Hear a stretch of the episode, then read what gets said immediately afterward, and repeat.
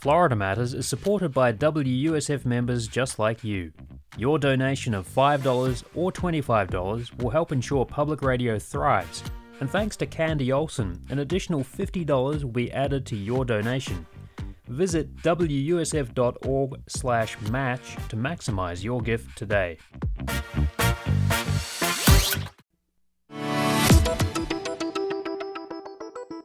This is Florida Matters. I'm Steve Newborn. Today we're taking a deeper dive into the census. Now, if that sounds a little dry to you, those numbers do a whole lot of figuring for the entire country. It determines how many seats a state will get in Congress. It determines who gets a share of federal money, through everything from block grants to money for schools to money for just about everything the federal government helps pay for. A little later in the show, we'll talk about some of the political implications of the census and look at redistricting. First, we're going to look at the census numbers and how they'll affect Florida. Our guest is Mike Schneider, who works for the Associated Press in Orlando. Mike, welcome to Florida Matters. Hi, thank you for having me.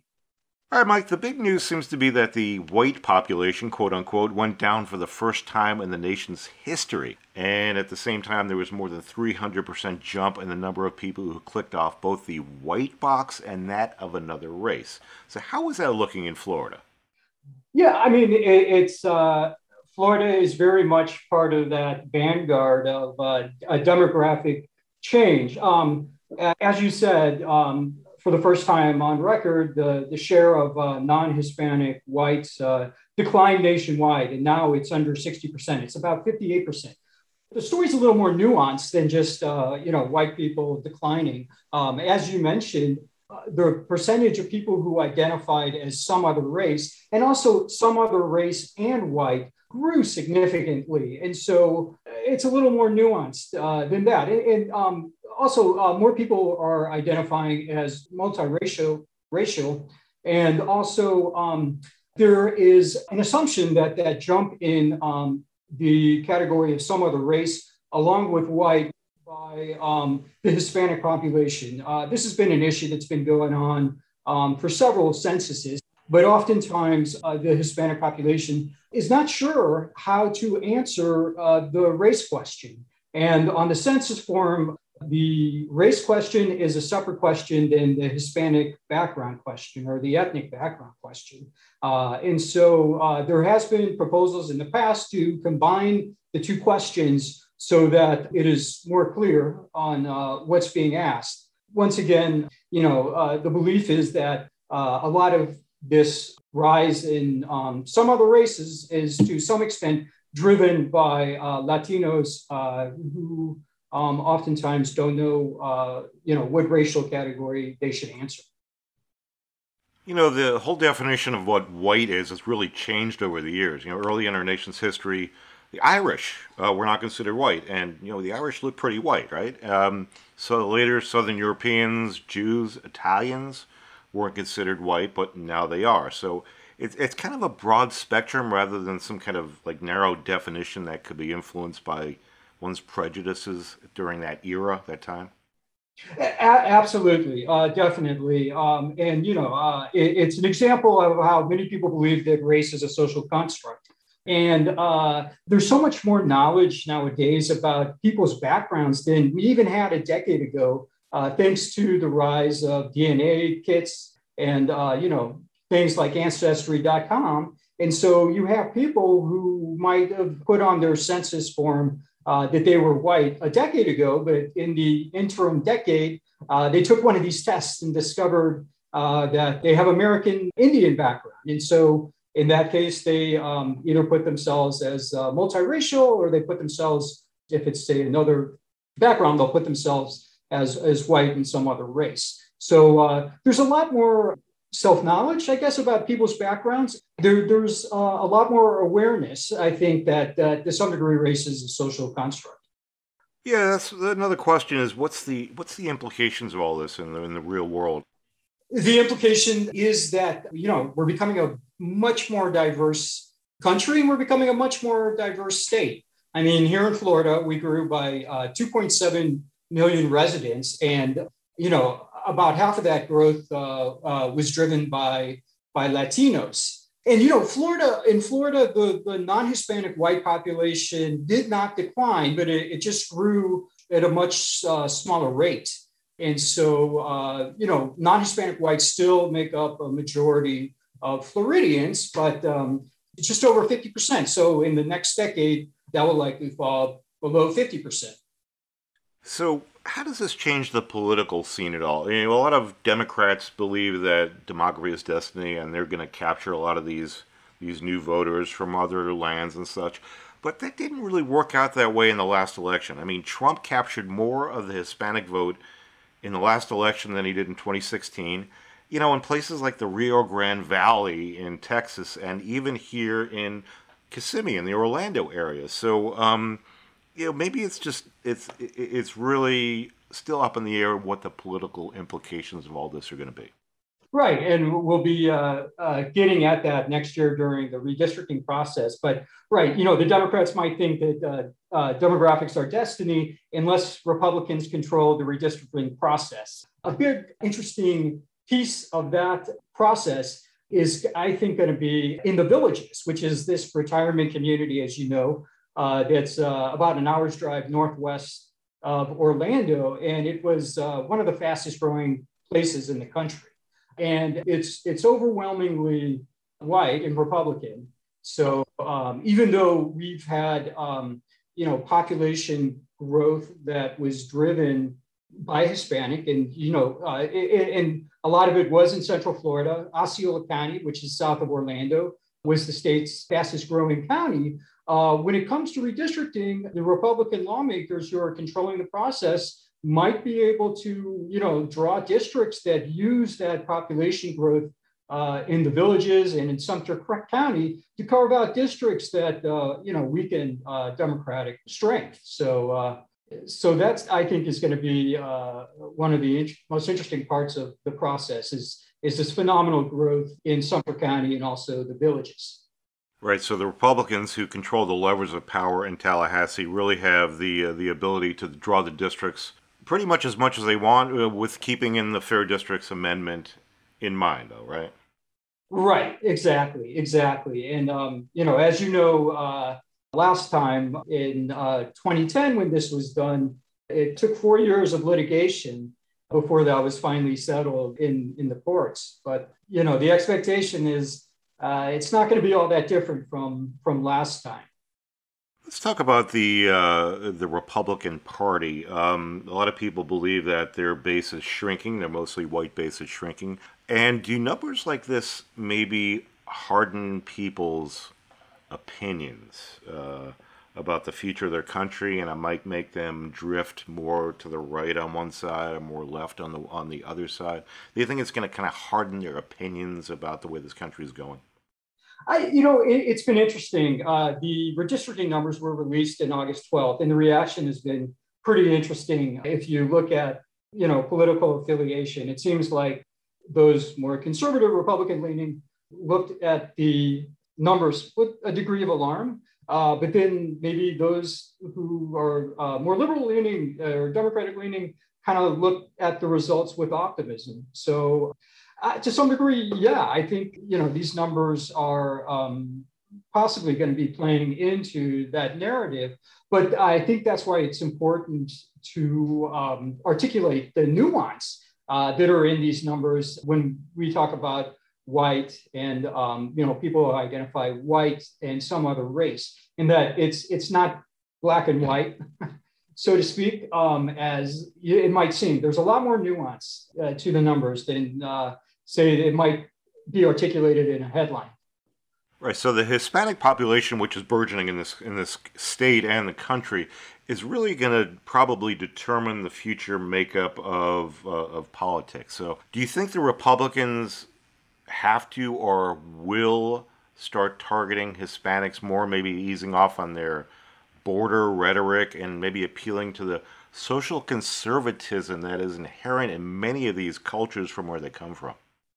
Right, and um, and especially in a place like Florida, where um, the Latino population is, you know, a bit in the politics of the Latino population are a bit different than say the rest of the country, in that uh, they traditionally have been uh, more Republican leaning. So I think definitely for sure, in a state like Florida, um, you know, the Republicans are going to be targeting the Latino population and see real benefit in, um, you know, welcoming them into the party, whether it's on social issues or economic issues. Right, I think that was borne out a lot in the vote. The uh, particularly the, the large Puerto Rican population that has come to uh, Kissimmee area.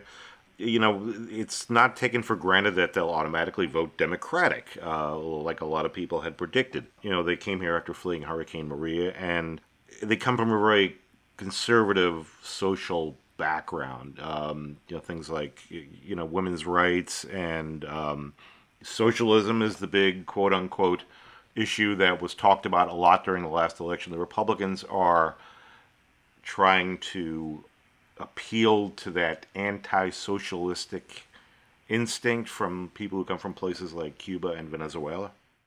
Right, right. Yeah, I mean that's definitely more of an issue in South Florida. Um, you know, in Central Florida, where I am, there there is a belief that uh, the new arrivals from the island are um, right for going uh, with either Democrats or Republicans, just because uh, you know the the island politics are different than uh, the mainland, and the Democratic and Republican parties are um, perceived differently on the island than they, they are, uh, say, in Florida. So I think um, both parties see opportunities as far as uh, trying to win those voters over.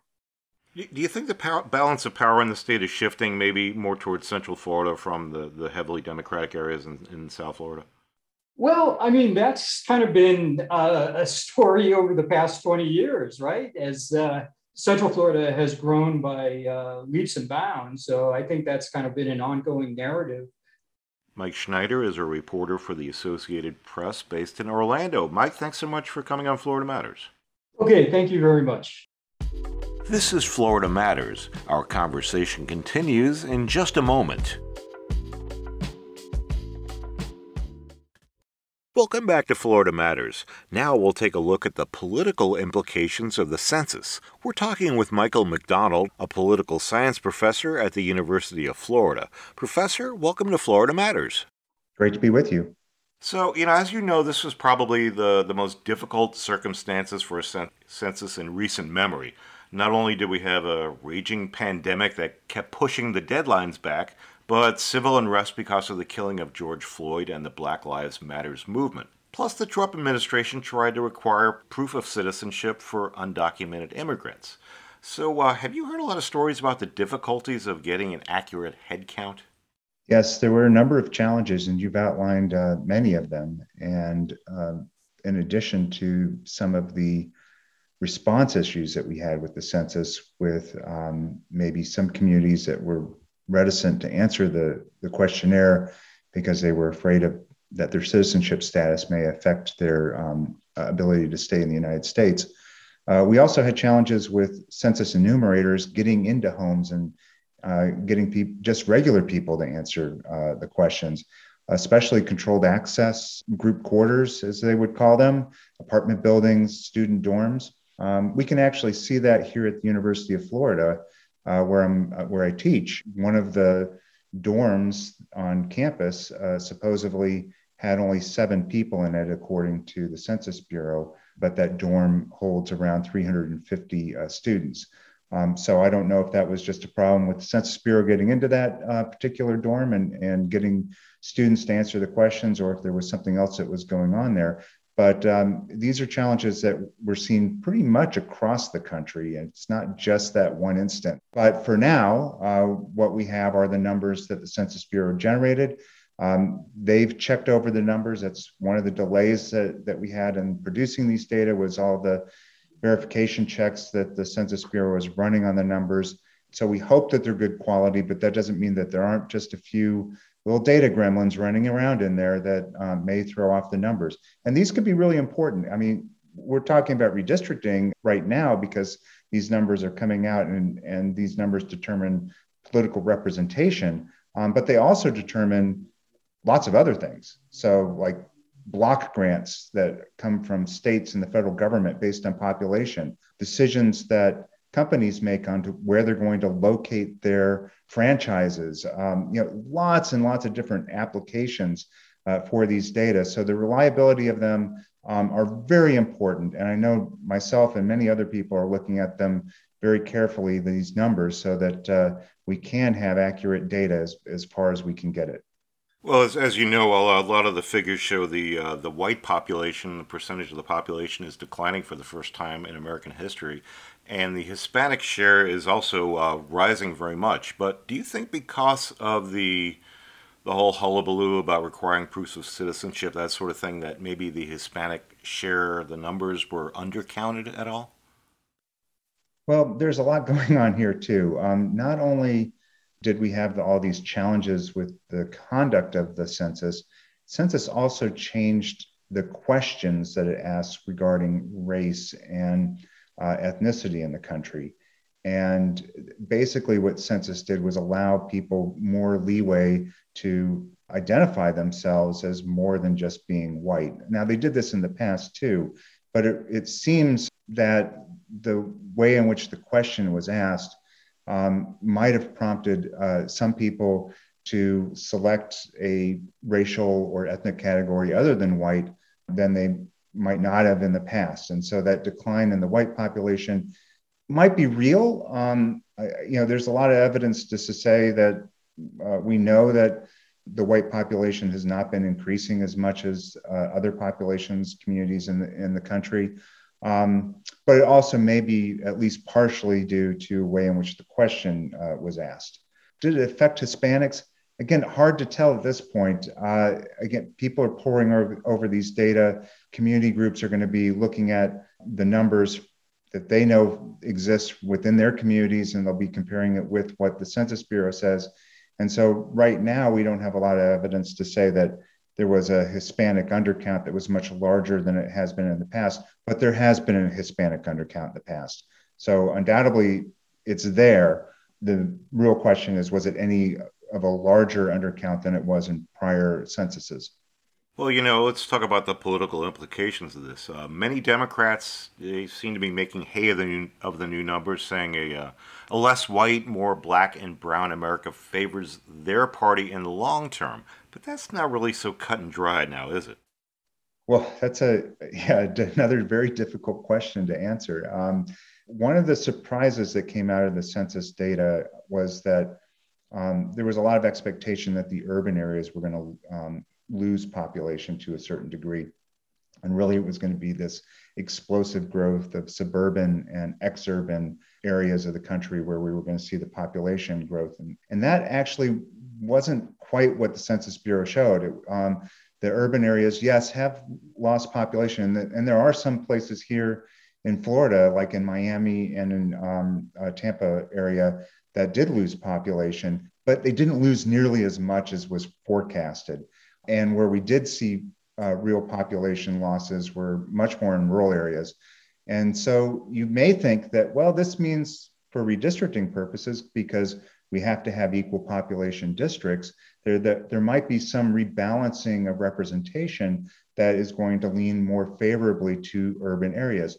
And you know that is might be true to a certain extent, but there's also gerrymandering. It's possible for Republicans who have their base primarily in these urban areas, um, they can still manage to crack up and divide up these urban areas in, into many districts and dilute the voting strength of those urban areas. So I don't know, at least for in terms of representation in Congress and the House of Representatives and representation in state legislative elections uh, districts, we have to actually see the districts as they're drawn to know really what the effects are going to be. And, and again, people have only had this data for about like a week or so. So um, people are just getting to the point of drawing districts and, and seeing what the possibilities are. Right. So, so much of this population growth we're seeing has occurred in in the South and the West, where Republicans are in control of most of the state houses. So this gives them a chance to control the levers of how the um, the districts are drawn. Uh, Florida Republicans have gotten in trouble in the past. Um, they've had judges question the makeup of some of the districts. We've had the Fair District Amendment being passed.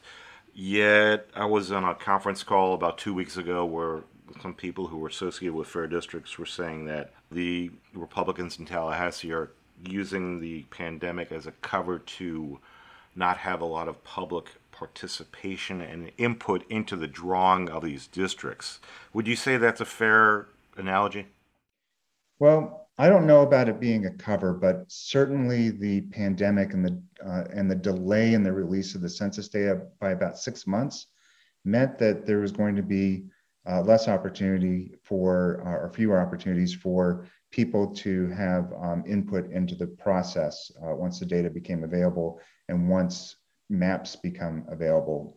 But I mean, my the past experience with a state like uh, Florida, uh, where the legislature really is the primary driver for the drawing of districts, is that the legislature will wait to the very, very last minute. There'll be some shell bill moving through the uh, legislature, um, and then you know, like maybe five minutes before midnight on the day that the uh, um, new redistricting plan needs to be adopted, that's when the legislature will do a substitute amendment on that shell bill and vote in mass to enact a new redistricting plan.